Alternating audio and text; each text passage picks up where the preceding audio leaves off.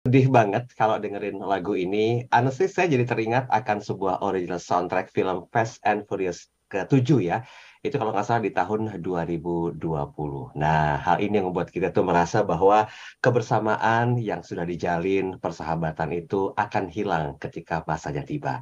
Nah, hari ini kita akan coba bahas sebuah tema yang berhubungan dengan perpisahan, tetapi dari perspektif kebahagiaan, The Art of Dying. Itu bahasan kita dalam program Smart Happiness bersama dengan Mas Arfan Pradiansyah. Assalamualaikum, selamat pagi Mas Arfan. Waalaikumsalam. Selamat pagi Mas Daril. Apa kabar hari ini? Alhamdulillah baik. Long time no see. Sehat ya Mas Arfan ya? Alhamdulillah sehat ya. Oke, baik Mas Arfan. Saya jadi penasaran nih, kenapa lagu ini yang harus kita jadikan sebagai lagu pembuka di program uh, Smart Happiness pagi ini? Ya, terima kasih banyak uh, Mas Daril ya. Jadi uh, pagi hari ini kita akan bahas sebuah topik yang sangat menarik ya. Judulnya adalah The Art of Dying. Mm -hmm. The Art of Dying itu kalau bahasa Indonesia-nya itu mati bahagia gitu. Ya. Ya, jadi um, kita harus siap ya karena kematian itu kan merupakan sesuatu yang uh, pasti terjadi ya. Betul. Uh, dan kita tidak bisa menghindari itu. Kita mau ngumpet ke mana pun, ya ujungnya kita pasti akan menemui kematian gitu. Ya. Ya, tapi kan sering kali orang mendengar kata mati itu kan feeling yang ada itu adalah rasa takut gitu ya, khawatir, takut gitu ya. Jadi uh, kali ini kita coba lihat dari perspektif yang berbeda gitu, yaitu hmm. perspektif happiness ya, bagaimana uh, perspektif happiness ini melihat yang namanya kematian gitu. Dan ini uh, cocok sekali kalau kita bicara di uh, bulan suci Ramadan ini karena uh, dengan membahas mengenai kematian ini sesungguhnya kita akan menjadi orang yang jauh lebih baik lagi. Ya, jadi orang yang lebih uh, mawas diri lah ya gitu ya karena sooner or later itu hanya masalah waktu ya. Siapa pun akan menjumpai yang namanya kematian gitu. Mas Dari. Oke, okay, oke. Okay. Ini bukan berarti kita menakut-nakuti smarters yang mungkin, mohon maaf sekarang sedang dalam vonis dokter, uh, bla bla bla segala, segala macamnya. Tapi bisa melihat ini dari sisi positif ya Mas Arfan ya. Tapi yang masih harus kita luruskan Mas Arfan, kalau kita melihat kata, uh, mendengar kata-kata kematian, kan itu identik dengan suatu hal yang menyakitkan. Bahkan kalau kita dengar kisah-kisah Nabi saja, sakratul maut itu sangat menyakitkan. Bisa nggak ditunda sekejap? Ternyata tidak jawabannya. Karena tadi Mas Arfan mengatakan ini bagian dari sebuah takdir. So bagaimana kira-kira uh, happiness melihat hal ini? Esensi dari kematian membahagiakan itu seperti apa sih, Mas Arfan? Ya, uh, jadi kita akan coba lihat dari lagu ini dulu gitu ya, dari ya. perspektif lagu ini. Jadi uh, ini lagunya bagus sekali ya. Judul lagunya adalah See You Again dari Wiz Khalifa. Jadi lagu ini bercerita uh, kepada kita ya tentang kerinduan seseorang kepada sahabatnya yang telah meninggal dunia.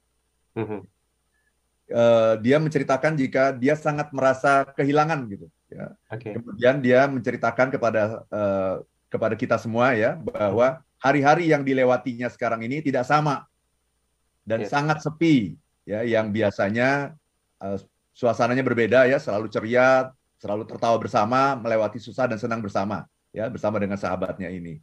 Nah dia dalam lagu ini dia mengatakan dia berharap nanti suatu ketika ya kalau uh, dia sudah meninggal juga ya, kemudian dia bertemu dengan sahabatnya ini nanti di alam yang berbeda gitu.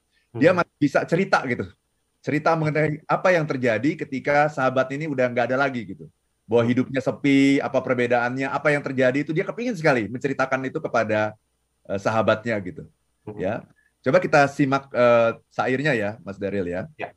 Jadi dia bilang, It's been a long day without you, my friend. Nah ini hari-hari terasa panjang tanpamu kawan and I'll tell you I I'll tell you all about it when I see you again.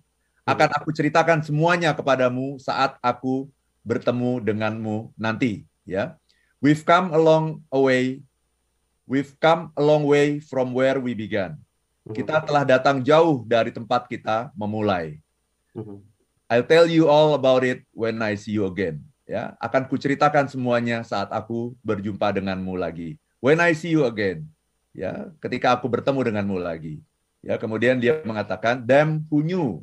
Siapa yang mengira? All the planes we flew, good things we've been through. Pesawat-pesawat yang kita tumpangi, hal-hal baik yang kita lalui, that I'll be standing right here talking to you. Bahwa aku akan berdiri di sini berbicara denganmu. Ya, about another path, tentang jalan lain. I know we love to hit the road and laugh. Aku tahu dulu kita senang berkendaraan di jalan dan tertawa. But something told me that it wouldn't last. Nah ini yang penting nih. Tapi ada sesuatu yang memberitahu kepadaku bahwa hal itu tidak akan bertahan lama. Had to switch up, ya harus segera beralih. Look at things different, see the bigger picture. Lihatlah hal-hal yang berbeda, lihat gambar yang lebih besar. Ya, those were the days hard work forever pays. Itu adalah hari-hari di mana kerja keras selamanya terbayar. Now I see you in a better place. Sekarang aku melihatmu di tempat yang lebih baik. Hmm. Ya, jadi justru dia melihat uh, alam sesudah kita meninggal itu yang akan kita masuki nanti itu adalah sesuatu kehidupan yang jauh lebih baik daripada kehidupan kita yang sekarang. Itu Mas Daril dari Wis Khalifah. Oke, okay. Baik. Kalau misalnya melihat dari apa yang disampaikan dan dituliskan di lirik yang memang sudah uh, menjadi menjadi lagu favorit ya Mas Arfan ya. Melihat hal-hal dengan cara berbeda, melihat gambar yang lebih besar dan itu adalah hari-hari kerja keras yang terbayar. Kini aku bertemu denganmu di tempat yang lebih baik. Nah, pertanyaan dasarnya nih Mas, sebelum kita break di sisi pertama, apakah memang yang kita lakukan di dunia ini yang sering kali kadang-kadang tidak pernah merasakan kebahagiaan kelak di alam tersebut, kita akan merasakan kebahagiaan Mas Arfan? Ya, saya juga nggak tahu ya, karena kan saya belum pernah belum pernah ke sana ya. Artinya kita undang orang yang sudah pernah ke sana untuk uh, jadi narasumber kita ya, untuk seperti itu ya.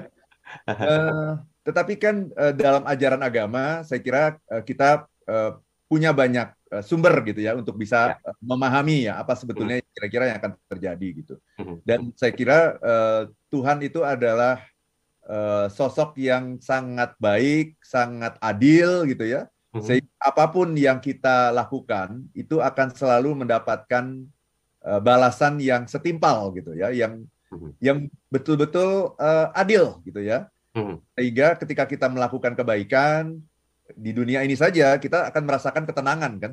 Ya, ketika yeah, yeah. kita berada di lingkaran kebaikan, kita akan merasakan hidup yang tenang, hidup yang damai, hidup yang tentram gitu ya.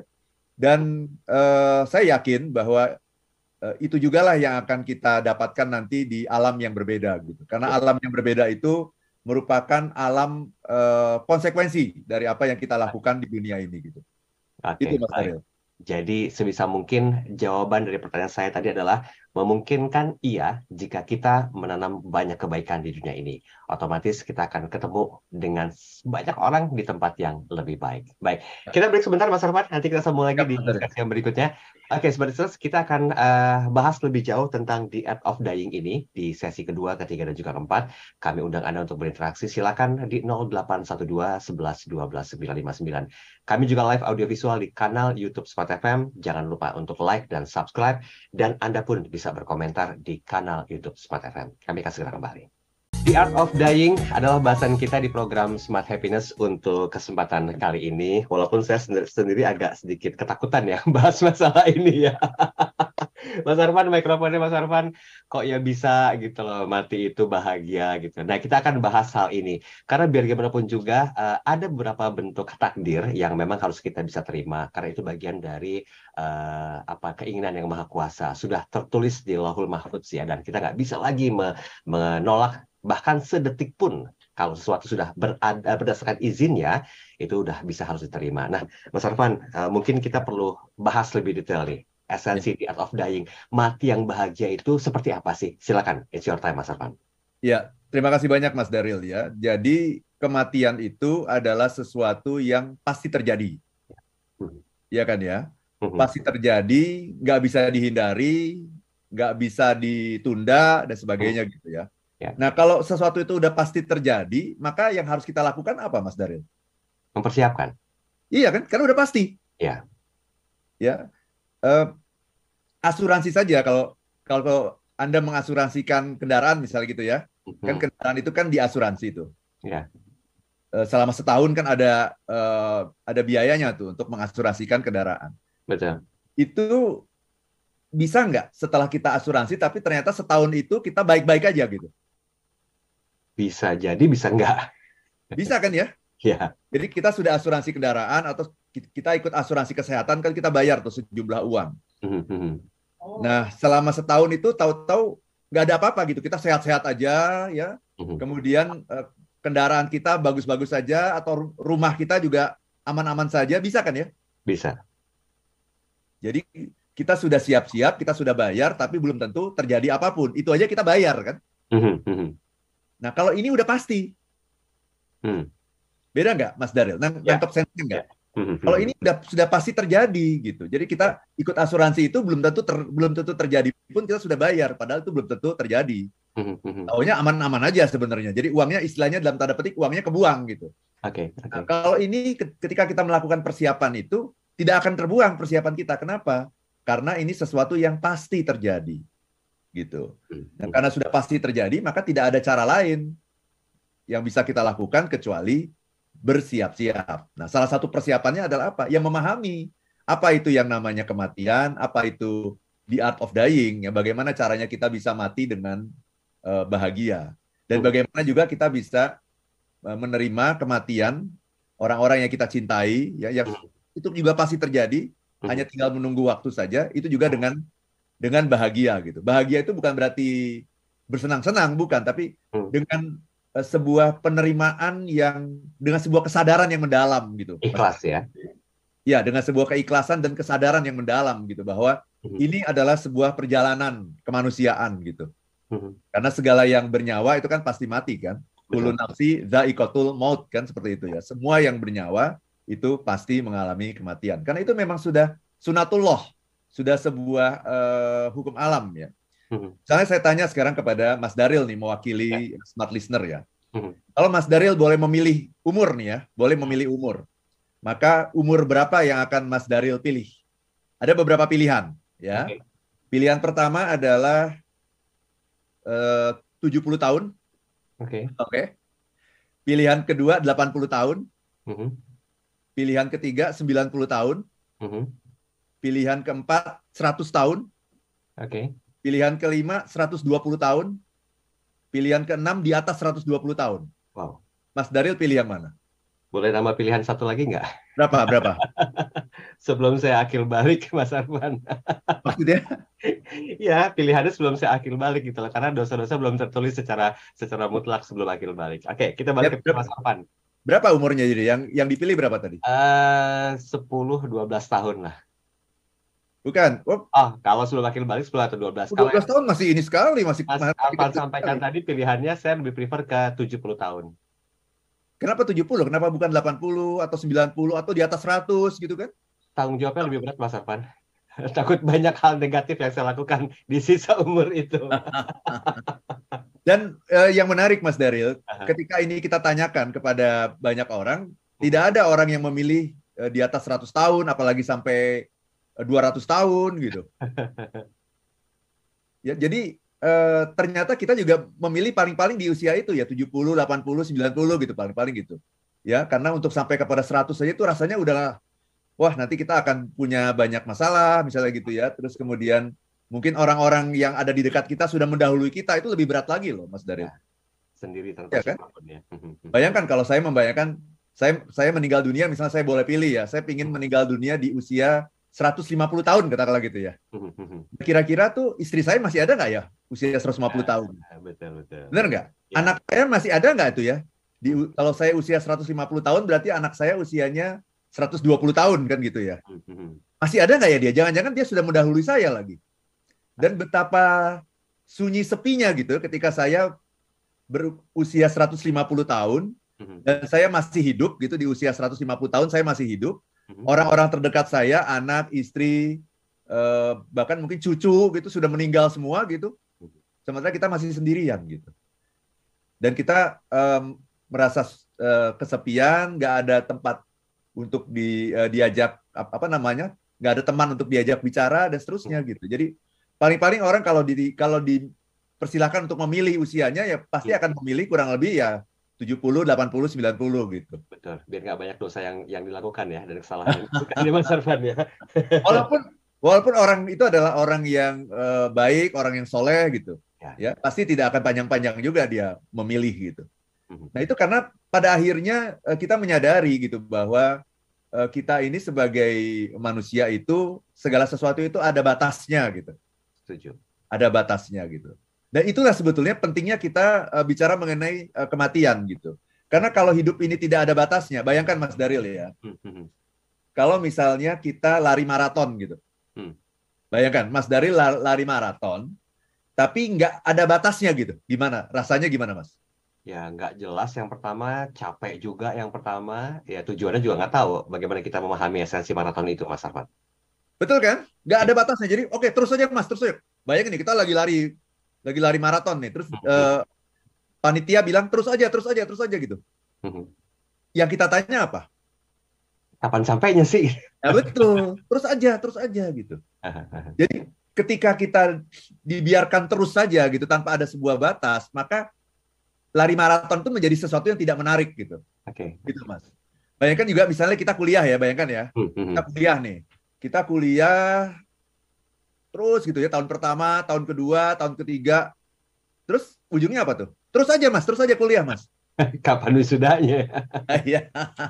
menarik nggak itu? Ya enggak dong. Nggak menarik. Yang membuat kuliah itu menjadi menarik karena eh, nanti ujung dari kuliah itu adalah ada ujian skripsi, sidang skripsi, dan kemudian lulus ujian, kemudian di wisuda itu menarik. Betul. Tapi kalau kuliah terus saja gitu, terus saja, terus saja, nggak ada batasnya, itu menjadi sesuatu yang tidak menarik. Begitu juga dengan kehidupan ini, Mas Daril. Kehidupan ini akan terasa menarik akan terasa benar-benar uh, bermakna gitu hmm. kalau ada batasnya. Okay. Nah, kematian itulah sesungguhnya yang menjadi batas dari kehidupan itu. Dan ketika kita mengingat kematian, maka hidup kita ini akan menjadi lebih penuh gitu, lebih bermakna dan setiap detik itu menjadi sesuatu yang sangat berharga gitu. Kenapa? Hmm. Karena ini akan berakhir gitu. Betul. Kalau ini nggak nggak ada akhirnya ya kita akan biasa saja, oh ini masih lama, oh biasa aja. Dan pada akhirnya akan membosankan gitu kehidupan ini ketika tidak ada batasnya. Nah batasnya itu, deadline-nya itu, garis finishnya itu, itulah yang namanya kematian. Nah coba kita melihat kematian dengan cara seperti itu. Beda nggak mindsetnya? Ya, pasti, pasti. Iya kan? Oh jadi kematian itu sesuatu yang penting untuk membuat hidup ini menjadi lebih berarti, lebih bermakna, lebih berharga. Hmm. Untuk melihat uh, menikmati hidup ini kita membutuhkan batas waktu. Gitu. Karena sesuatu yang tidak terbatas itu menjadi uh, tidak enak gitu. Justru sesuatu yang sedikit itu kan, yang waktunya terbatas itu itu yang menjadi sesuatu yang sangat uh, indah gitu sesungguhnya kalau dilihat dari kacamata seperti itu, Mas Darin. Oke, berarti bisa dikatakan kalau kita memahami kematian, memahami bahwa semua itu akan ada batasannya termasuk usia kita sendiri, dan otomatis dengan berubahnya mindset itu kita melakukan banyak hal-hal yang baik, diharapkan akan mendapatkan kebahagiaan hingga ajal menjemput ya Mas Arfan ya? Betul, betul, betul. Karena sebetulnya di art of dying itu kita bukan uh, untuk merasakan kematian itu, tetapi bagaimana kita untuk merasakan kehidupan sebetulnya. Ketika kita hmm. tahu batasnya, maka waktu kita hidup ini menjadi sangat berarti. Bayangkan gini ya. Coba Mas Daril bayangkan kalau uh, saat ini adalah talk show terakhir Mas Daril coba. Hmm. Pernah nggak membayangkan itu? Belum. Nah, itu dia. Coba bayangkan, kan Mas Daril tiap hari talk show nih di di radio kan tiap hari talk show dengan berbagai narasumber. Ya. Kayaknya terus aja gitu ya. Terus ini kapan habisnya nih gitu ya? Ya nanti lah sampai pensiun. Oh masih lama gitu. Tapi coba Mas Daril bayangkan bahwa segala sesuatu itu akan berakhir mm-hmm. dan kita tidak pernah tahu akhirnya kapan. Bayangkan kalau talk show kita pagi hari ini nih, Mas, mm-hmm. ini adalah talk show Mas Daril yang terakhir. Gimana mm-hmm. rasanya?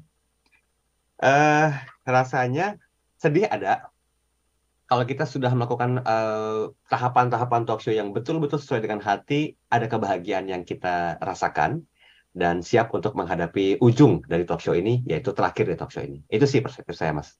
Apakah Mas Daril akan melakukan uh, yang sebaik-baiknya ini di di ya, pagi kalau ini terakhir?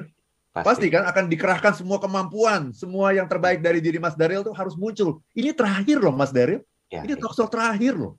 Mhm. Gitu kan? Nah, ya. bayangkan yang kedua itu. Bayangkan hmm. kalau pertemuan saya dengan Mas Daril hari hmm. ini, misalnya nih, katakanlah saya akan meninggal nih, saya akan segera meninggal nih, katakanlah begitu. Hmm. Ternyata Mas Daril, eh, pertemuan kita pagi hari ini adalah pertemuan saya dengan Mas Daril yang terakhir. Oke. Okay. Setelah ini kita nggak akan ketemu lagi Mas Daril. Gimana rasanya? Sedih ada, bahagia ada, karena mungkin saya pernah memberikan yang terbaik buat seorang, maaf ya, Mas Arfan Badiansyah. Itu yang saya rasakan. Ya itu, itu. Jadi ketika kita tahu bahwa oh, jangan-jangan ini adalah waktu terakhir kita, jangan-jangan ini talk show terakhir kita, jangan-jangan ini Ramadan terakhir kita. Mhm. kita akan memberikan yang terbaik gitu. Oke. Jangan-jangan ini hari terakhir kita di kantor misalnya gitu ya. Mhm. Kita akan memberikan yang terbaik kepada siapa pun yang kita jumpai gitu. Kita akan memberikan pekerjaan yang terbaik Mhm. dari pekerjaan apa pun yang pernah kita lakukan sebelumnya gitu Mas Daryl. Oke, Mas Arfan. Itu Mas dulu ya. Kita break sebentar aja. Ini bukan akhir dari bahasan kita. Masih ada sesi lagi. Sponsors, kami jeda sesaat kembali setelah jeda iklan komersial berikut ini. Tetap bersama kami.